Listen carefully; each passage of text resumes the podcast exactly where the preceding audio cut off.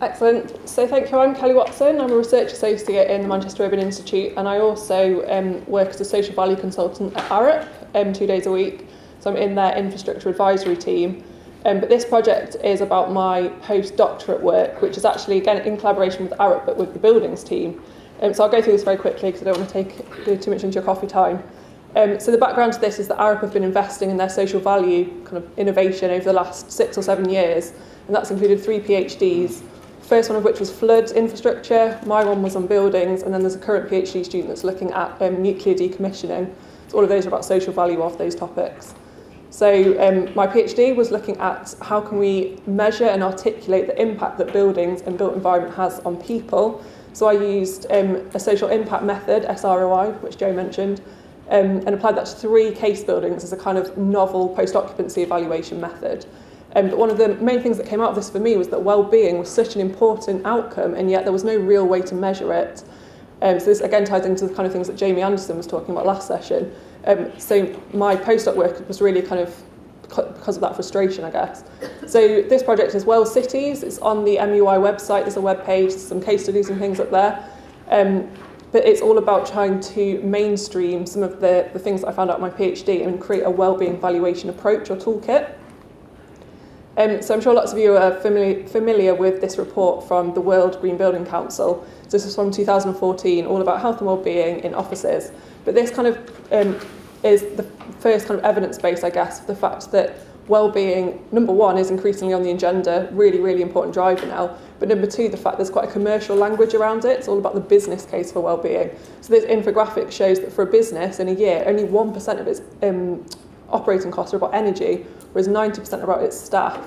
So that means even if you make quite small, modest interventions in a built environment, that might have very small, modest um, impacts on people, but overall that will add up to quite a significant return on investment.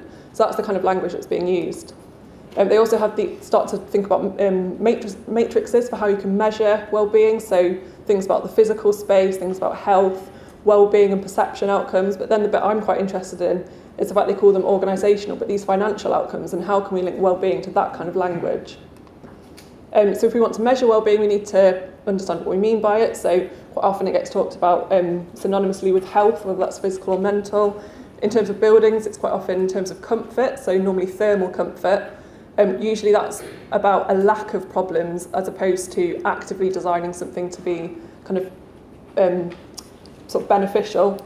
Um, more recently about happiness, so tends to be linked to beauty or sort of aesthetical architecture. And then um, more recently, movement um, coming in from other sort of discipline areas, but about subjective well-being in the built environment. And again, linking to what Jamie spoke about last session. Um, so I kind of want to take those, wanted to take those ideas, but move them slightly further forward to eudaimonic well-being. Again, Jamie did a really good um, kind of explanation of this, but the idea that it's not just about feeling good, but also functioning well. So this idea of flourishing. So typically, um, subjective well-being or hedonic well-being, you'd only measure that using affect and satisfaction, whereas I've added on these additional psychological components. So we're actually trying to measure something that's defined in a more psychological way. So we've developed a multi-item scale to measure that definition of well-being. So it's um, 22 items, quite simply, just um, respondents would rate that on this um, five-point Likert scale. So it's quite a simple, cost-effective way to get a quantitative score of people's well-being in buildings, but this kind of slightly deeper definition of well-being. If we want to make that link between well-being and the kind of commercial case and productivity increases, I think we need to know a little bit more about what's going on. Um, so these are some of the um, different sectors that we trialled this in, in in order to validate the scale. Um, some non-clinical healthcare buildings, some commercial offices. Um, some of these were across a whole portfolio of centres, so um, we've applied this across the Maggie's cancer support centres in the UK. Um, commercial offices is mainly Arup offices and some others. There we've been able to do some kind of before and after evaluations of office moves and things like that. And then higher education, actually on campus here, but also student residential and some staff workspaces, which was libraries. We've got lots of different types of libraries on campus, so looking at some of the impact of those. Um, so the kind of data you get, you can um, produce these overall averages. So this would be for different buildings, the kind of well-being score, if you like. Um, the thing to note here is that case buildings one and three are quite similar. But then if we actually disaggregate that down into those sub-components, um, you can see that for case building one, so the blue, the blue um, bars, for affect it's actually in the minus compared to um, case building three that's not a great score but positive. Then if you look at the autonomy measures, case building one's massively outperforming case building three. So immediately you can see you're getting a lot more insights about what could be going on than if you just use quite traditional self-report well-being questions. So this would form part of a much wider evaluation program, but it does give you more information than if you were just using those kind of standard questions. Um, also, if we, if we follow through that social return on investment process, we can then place a value on those outcomes. So obviously can't take you through that process, but um, the thing to note here is that this really opens the door to different types of audiences and different types of people. So um, maybe designers wouldn't be so interested in the pound sign, but it means you can start talking to client bodies or commissioners or investors. They're the kinds of people that suddenly become interested when you take data to them in that kind of format. Um, so I was going to take you through um, the fact we've applied this on campus. So they've got part of that wider master plan, they've got um, strategic plan around green infrastructure. It's all about really showing that the, there's value in the public realm. It's not just the space in between buildings on campus. Um, so we ran a um, baseline 12 months ago and that went out to a representative sample of staff and also on student channels and the data from that has um, gone into the Living Campus plan um, and actually formed some of their, their baseline data. Um, they've got some financial um, valuations related to it and they've produced some targets as a result of that. So this shows another way that that kind of data can be used. Um, and then just moving forwards, trying to continue to broaden this out from buildings to public realm green infrastructure. Um, we've worked with some MSc students over the summer.